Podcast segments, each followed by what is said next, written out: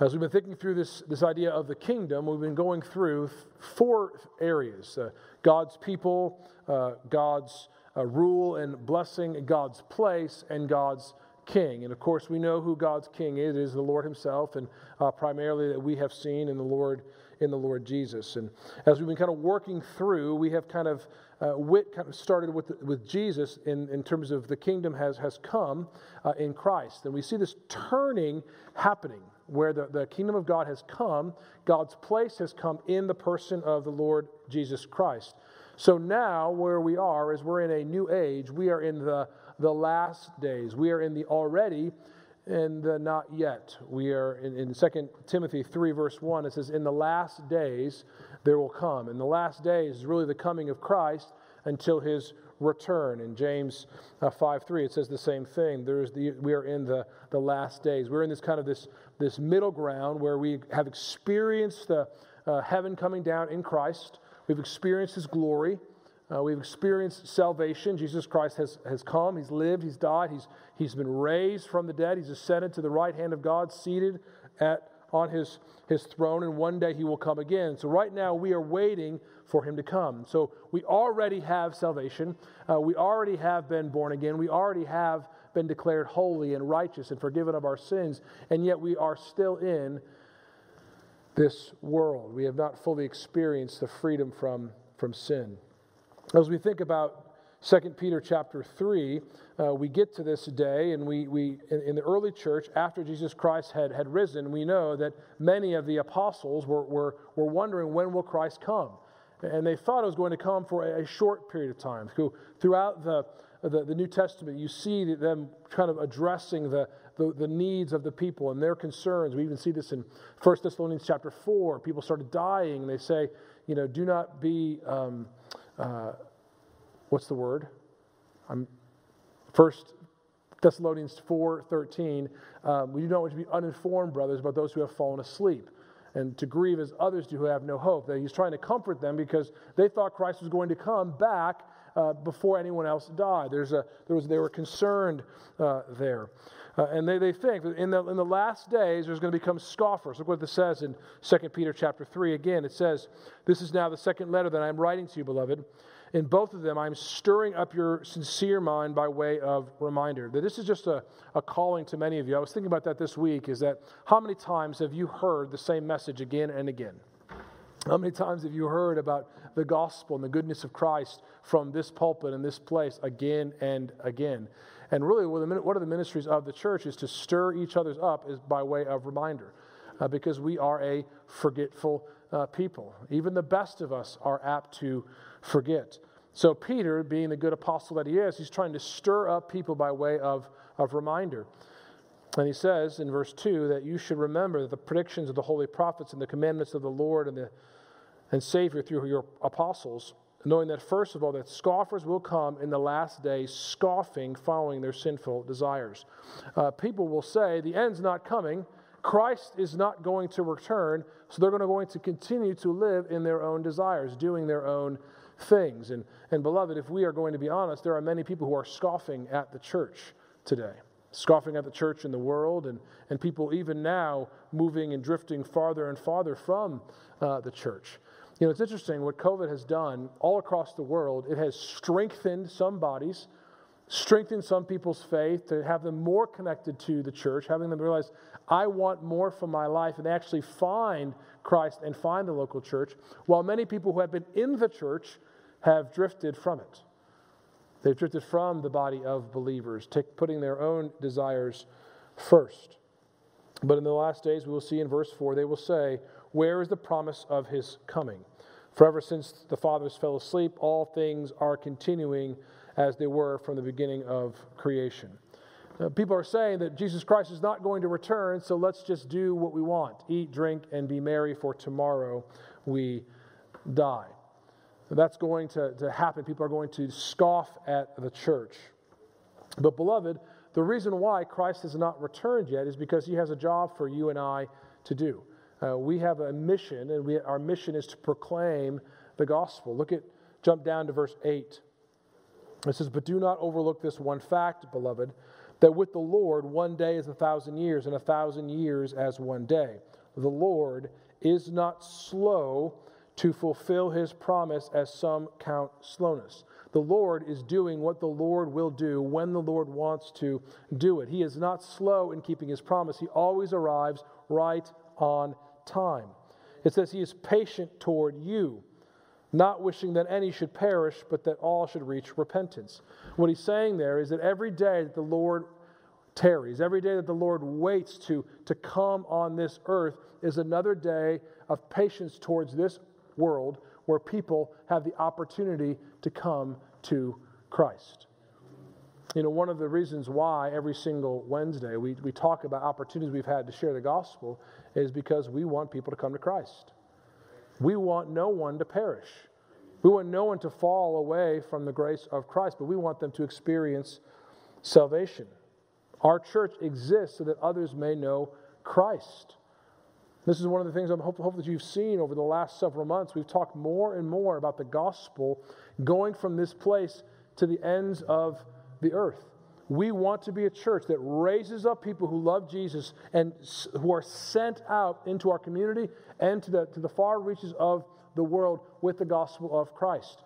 We, we want to send people to Switzerland. We want to send people to, uh, to Texas. We want to send people down the street. We want to send people uh, to, to Bangkok and to, and to Paraguay. We want that because we want the gospel of Christ to, to, to, be, to, to go over the ends of the earth.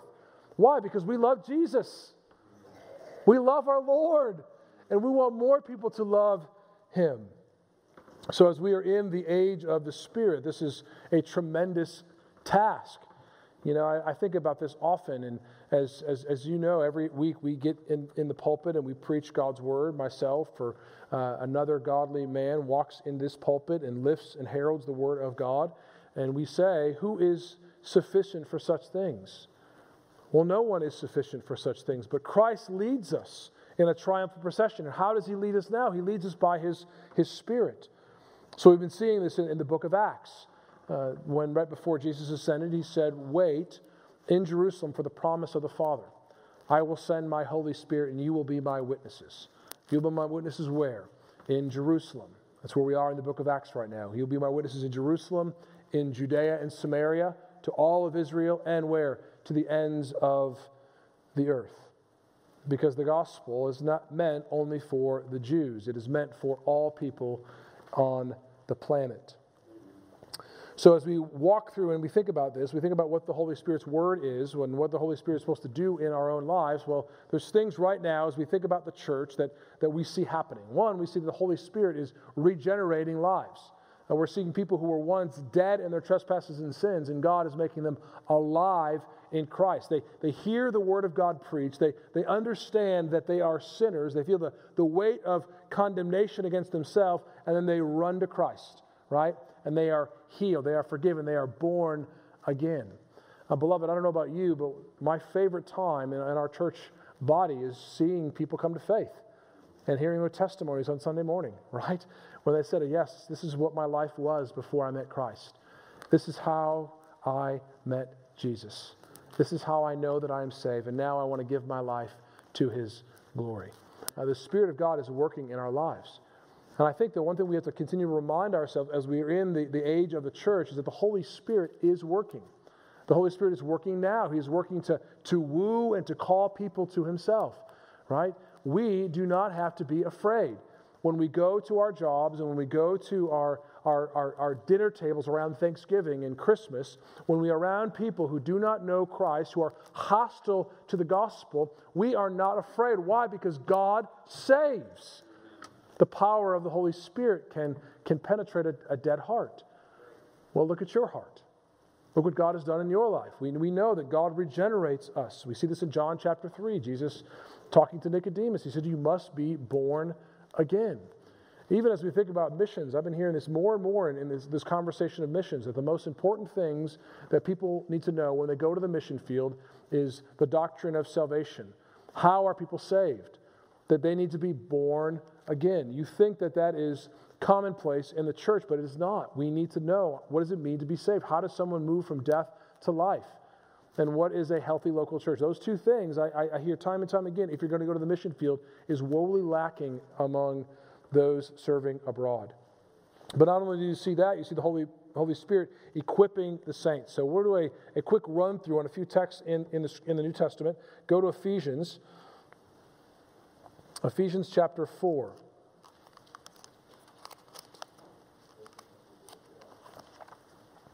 One of, the, one of the, roles of the Holy Spirit, if we are in the age of the Spirit now, where the Holy Spirit is working, uh, having, having been sent to us by the Lord Jesus, we saw that in Pentecost, and we see that throwing, flowing throughout the book of Acts. The Holy Spirit is working in our bodies to do what? To, to equip us so that we can serve one another and serve those in our community. So look at Ephesians chapter 4,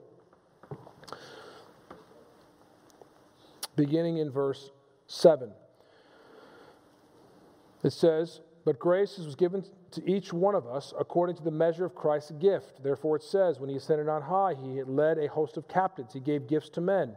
And saying he ascended, what does it mean? But that he had also descended into the lower regions of the earth. He who descended is, is the one who also ascended far above the heavens, that he might fill all things. And he gave the apostles, the prophets, the evangelists, the shepherds, and the teachers to do what? To equip the saints for the work of the ministry for the building up of the body of Christ, until we all attain to the unity of the faith and of the knowledge of the Son of God to mature manhood, to the measure of the, of the stature of the fullness of Christ, so that we may no longer be children tossed to and fro by the waves and, and carried about by every wind of doctrine, by human cunning, by craftiness and deceitful schemes. Rather, speaking the truth in love, we are to grow up in every way into Him who is the head, into Christ from whom the whole body, joined and held together by every joint with which it is equipped, when each part is working properly, makes the body grow so that it builds itself up in love. Now, there's lots there, but just, just, just generally, we see that every single member of the body is being built up and given a gift by Christ to do what? To, to work together, to speak the truth in love, to build the whole thing up into Christ. We want to be aware of the, of the cunning of false teachers. We see that all throughout the New Testament, of false teachers and those who speak uh, ill of, of Christ. And we want to be aware of that, but we don't want to be tossed to and fro. We want to be on solid ground. So God gives teachers and leaders, and but God has given us a tremendous amount of teachers. You know, we have uh, elders who do the primarily teaching uh, of the life of our church, but we have plenty of other teachers who are teaching our, our Sunday school classes and, our, and teaching our kids and our youth. It's a phenomenal thing when you think about all those in our congregation who are, who are teaching and instructing others. You know, the most precious thing that we have in this world are the hearts and minds of God's people. That's the most precious thing in God's mind here on earth is, is, is the hearts and minds of his people. And, and he says, Will you instruct them and you and teach them? And God, by his grace, has raised up many teachers in our church to instruct them. Uh, I think about even right now, our kids are being instructed by song. I think about this on Wednesday, and our kids are being instructed in, in, in doctrine. Sunday morning, being taught the Word of, of God in their Sunday school classes. So you see how this is, is, is working is that the Spirit of Christ is working in the church, in us, right, to build each other up. So just go back a few chapters or a few books to 1 Corinthians chapter 12. 1 Corinthians chapter 12. Uh, this is the, the, the, chapter on spiritual gifts. Uh, Pastor Victor has recently uh, has been asked to write a book on spiritual gifts. We pray it'll be in print soon. Amen. Or amen. Um, we see this, the same idea about being, being built up. And this is, this, this is important when we think about the nature of the church, is that you know, we, we were just talking recently, just, just, just a few minutes before the service started, we were talking about how many different gifts there are in the body of Christ. You know, and, and, and oftentimes the, the, the gifts that are, are highlighted the most are the gifts that are, are, are up front. Those who have been giving the gift maybe of preaching and teaching. But there are many gifts in the body of Christ, and all of them are necessary and all of them are needed. No one gift is better than the other. Because remember, everything that we have, we have received from God. So if I stand here today and I'm, God has given me the gift of preaching and teaching, and I preach and teach, and you are edified, who gets the glory? God does. Why? Because the gift was given by God. So if you are one who's been given the gift of administration, you're serving in an organization behind the scenes, who gets the gift? Who gets the glory? Not you for doing the administration, but God does. When you've been given the gift of service and, and you're serving behind the scenes. And listen, if you're at, a church, you probably move more chairs than anybody else around, right? Everybody moves chairs.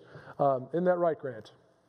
Right? Well, when you do that, you're, you're serving. What are you doing? Well, you're not getting the glory for the service that you provided. God's getting the glory. Every gift that we have been given has been used to do what? To bless the people of God and to give Christ glory. We see that here in 1 Corinthians chapter 12. Just jump with me in verse 4. Now, there are varieties of gifts, but the same Spirit. There are varieties of service, but the same Lord. There are varieties of activities, but it is the same God who empowers them all in everyone. To each, to each believer, is given the manifestation of the Spirit for the common good.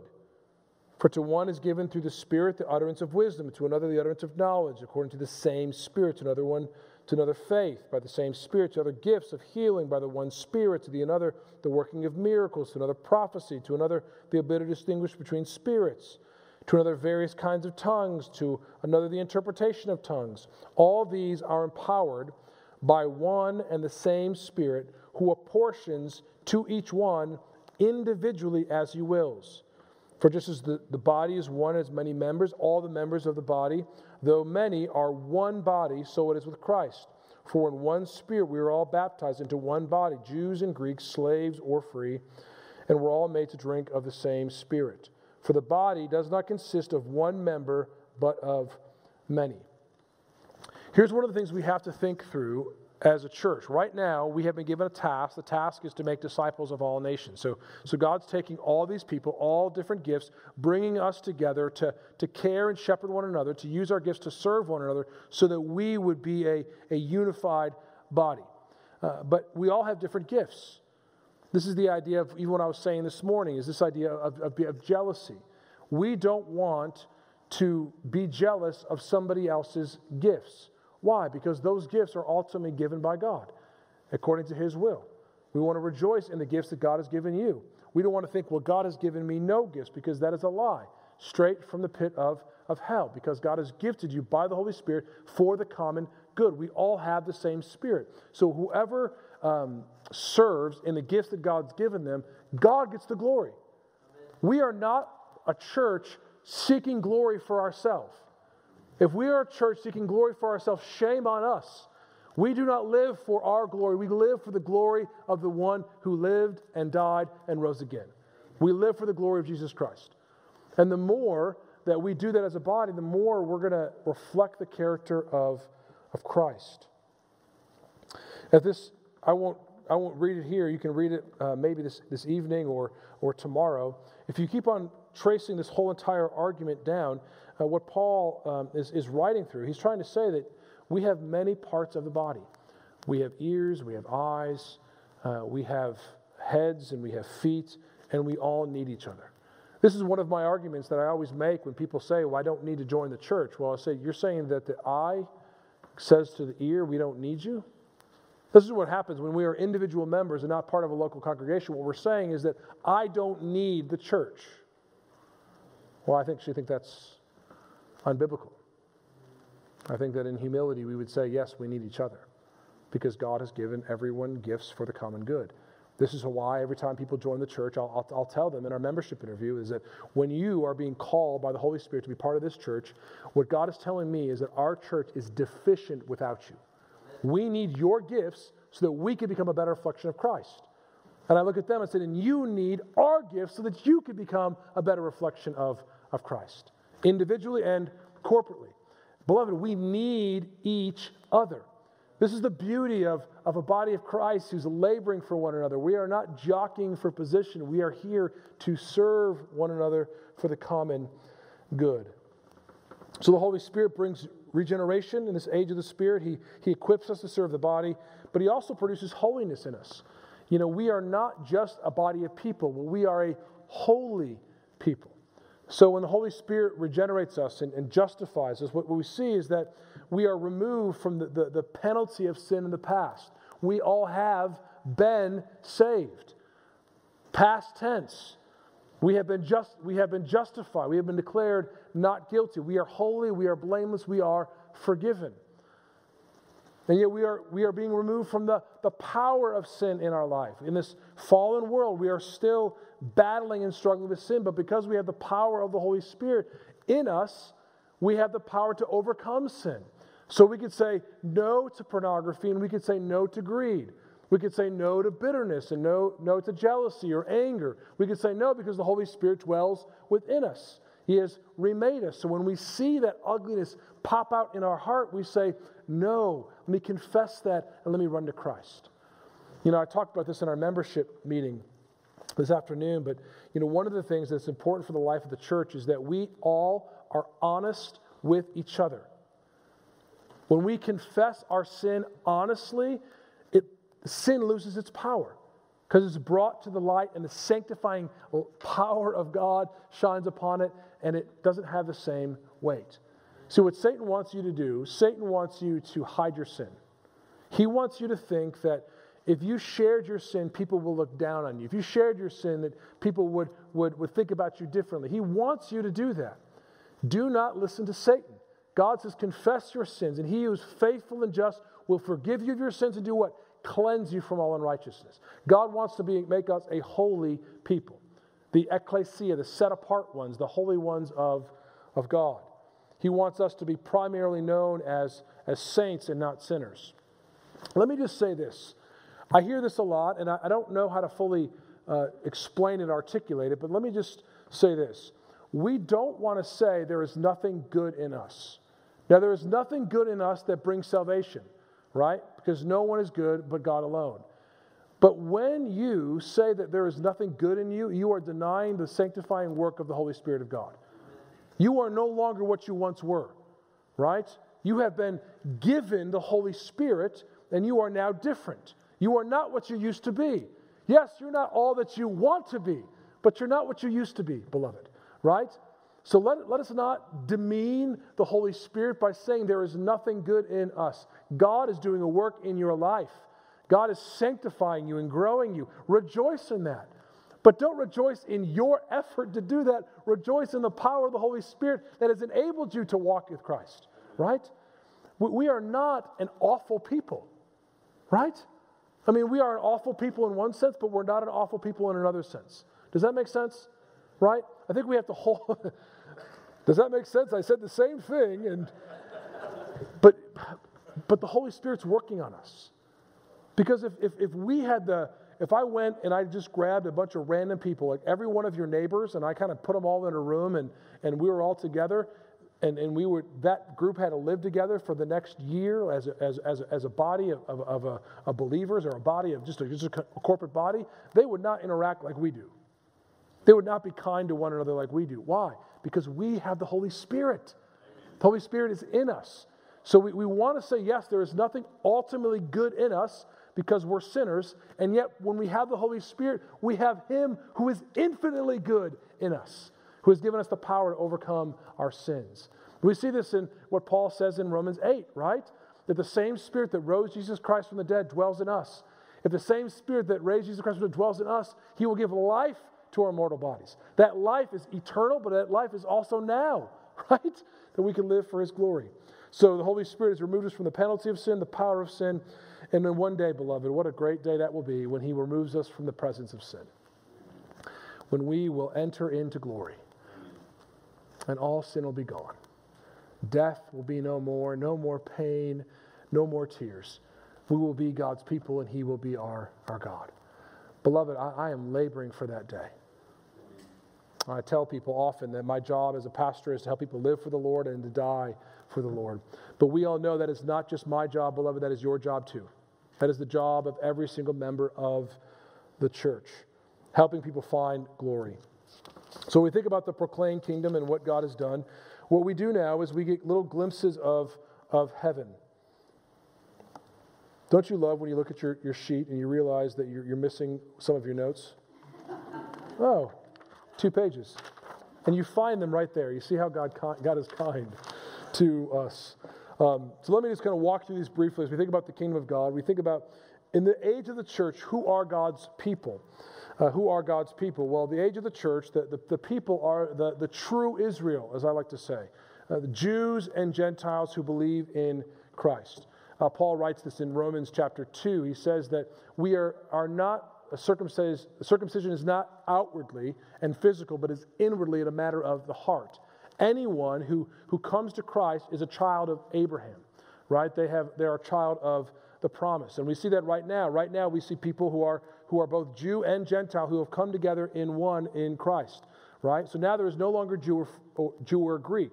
There's no longer slave or free. There's no longer male and female. But in the church, we are all one in, in Christ. We see in uh, 1 Peter, go there, 1 Peter chapter, chapter 2. We see this great picture of the church.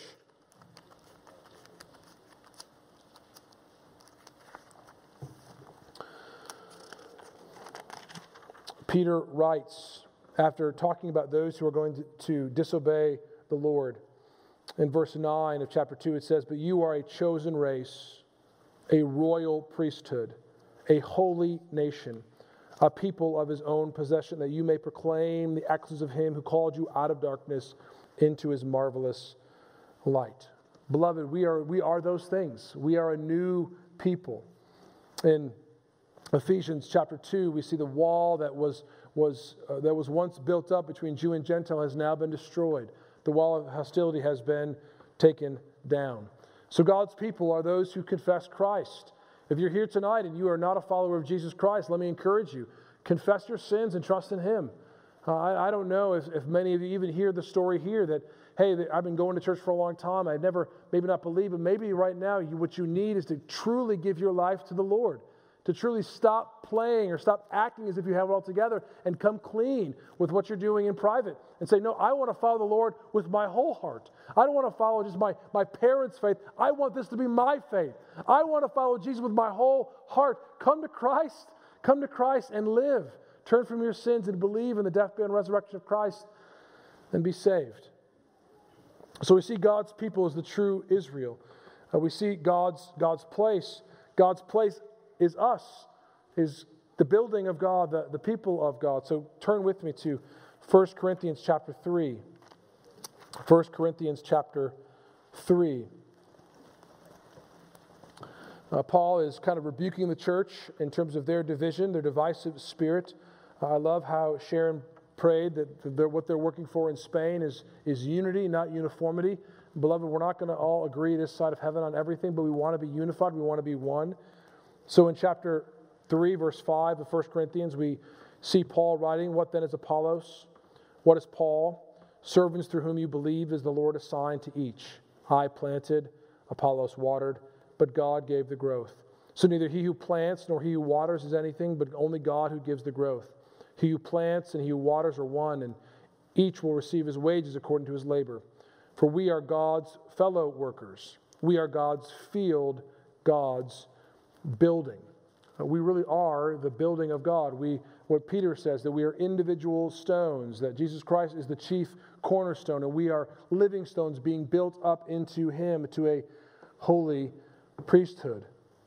We go on here in 1 Corinthians, says, According to the grace God has given to me, like a skilled master builder, I laid a foundation, and someone else is building upon it. Let each one take care how he builds upon it, for no one can lay a foundation other than what that which is laid, which is Jesus Christ. Now, if anyone builds on the foundation with gold, silver, precious stones, wood, hay, straw, each one's work will become manifest, for the day will disclose it, because it will be revealed by fire, and the fire will test what sort of work each one has done. If the work that anyone has built on the foundation survives, it will receive a reward. If anyone's work is burned up, he will suffer loss, though he himself will be saved, but as only through the fire. Do you not know that you are God's temple, that God's Spirit dwells in you? If anyone destroys God's temple, God will destroy him, for God's temple is holy, and you are that temple. Now remember what he's talking to here. He's talking to the church. In 1 Corinthians 6, he says that you are uh, bought with a price. You have the Holy Spirit dwelling in you. So our bodies, our individual bodies as, as Christians, are temples of the Holy Spirit. Therefore, we should, should treat our body in a holy manner. We should not put things into our body that are, that are going to destroy us. We should not take our eyes and allow them to look at things that are, that are ungodly. Why? We should not take our bodies and, and connect them to that which is unholy. Why? Because we are made of the Holy Spirit individually, but we are also corporately God's temple. This is why it's so important that each one of us individually is holy, so that we as a people will be holy, because we are the dwelling place of God. God dwells in us by His Spirit individually, and God dwells in us corporately as His body in His Spirit. We are God's place. So we see God's people, we see God's place, and we see God's rule and blessing. So, how is God ruling and reigning in us now? Well, we see that He's doing that through His Word. Uh, the Word of God is, is what we submit to. He, he has spoken to us. So, we, we see in, in many ways, God has, uh, Hebrews chapter 1, in many ways, God has spoken to us and long ago, spoken through the prophets, but now He has spoken to us through His Son. And the, the Son is the Word. He has given us this book for us to follow. Uh, so we, we come here each and every week, and what do we do? We sit under the Word of God. Isn't that, isn't that, isn't that how, we, how we phrase it? We sit under the Word of God. Why? Because God is speaking. If I came up here every single week and I told you nothing but jokes and stories, I'm not serving you as God's, as God's servant. I'm trying to serve myself.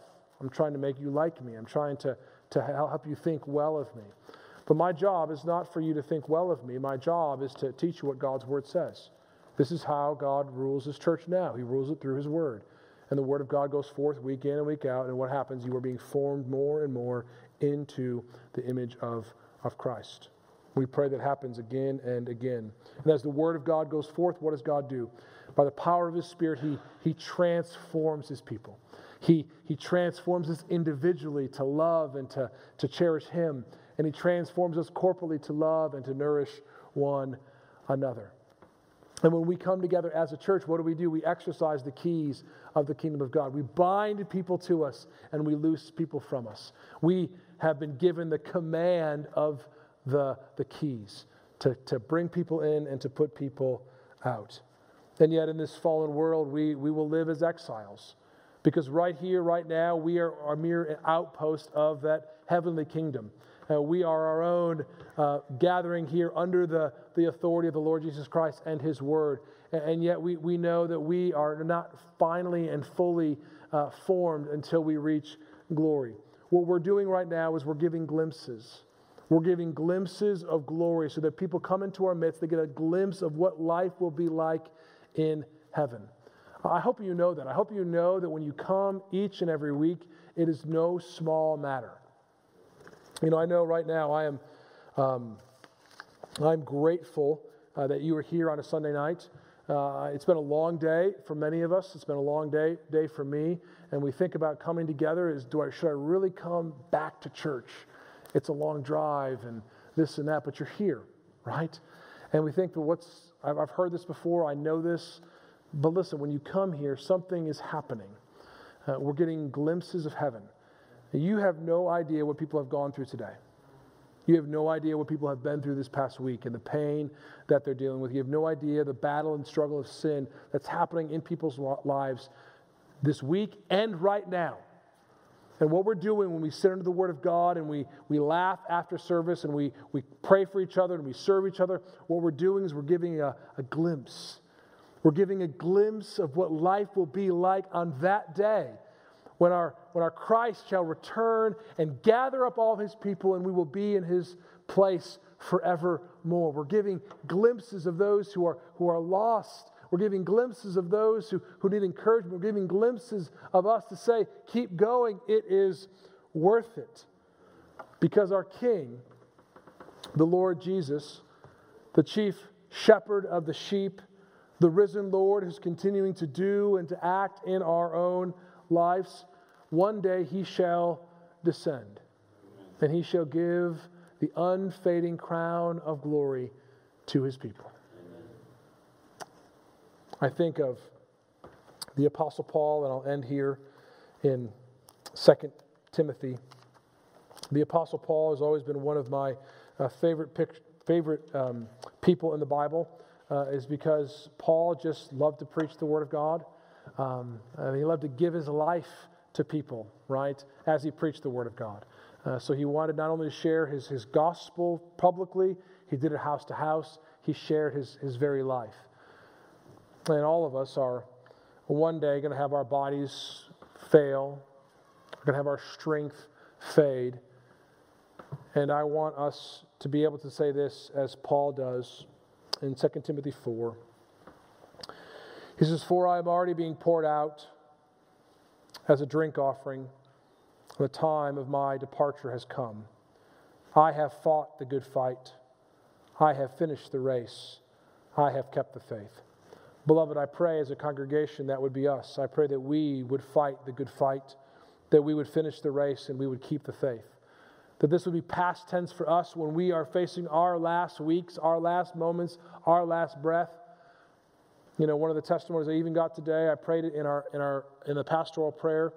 You know, Connor and Cam Hennessy have been dealing with uh, Cam's grandmother being being sick, um, and for for months they've been sharing the gospel with her. They've been praying for her soul and just the testimony that Connor gave recently to, to Grant that, that she's no longer afraid to die, but she's ready to meet her Lord because of the faithfulness of Connor and Cam praying for and sharing the gospel with her. That she is ready to, to experience verse 8.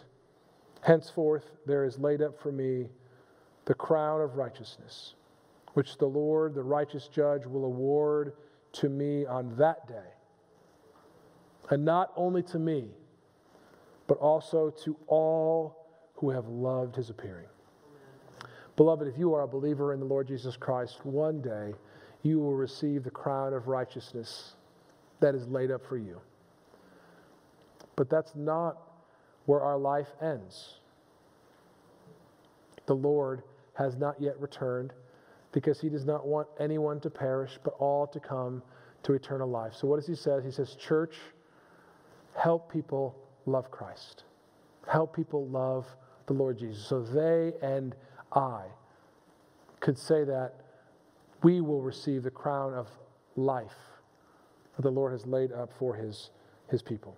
So, I pray, Lord, I pray, uh, beloved, as we labor day in and day out, that we would proclaim the Lord Jesus Christ, that we would proclaim Jesus Christ's death, burial, and resurrection, that we would live a holy life as God's people under his word as we await the King of glory to descend and give the crown of righteousness to those who love him. Let's pray. Father, uh, we love you and we rejoice in what you have done for us in Christ. God, I pray, oh, I pray, oh God, that you in your kindness would help us love you, help us love one another in a way that would draw those who are lost, who are far from you, into your grace. Bless your church, I pray, in Jesus' name. Amen.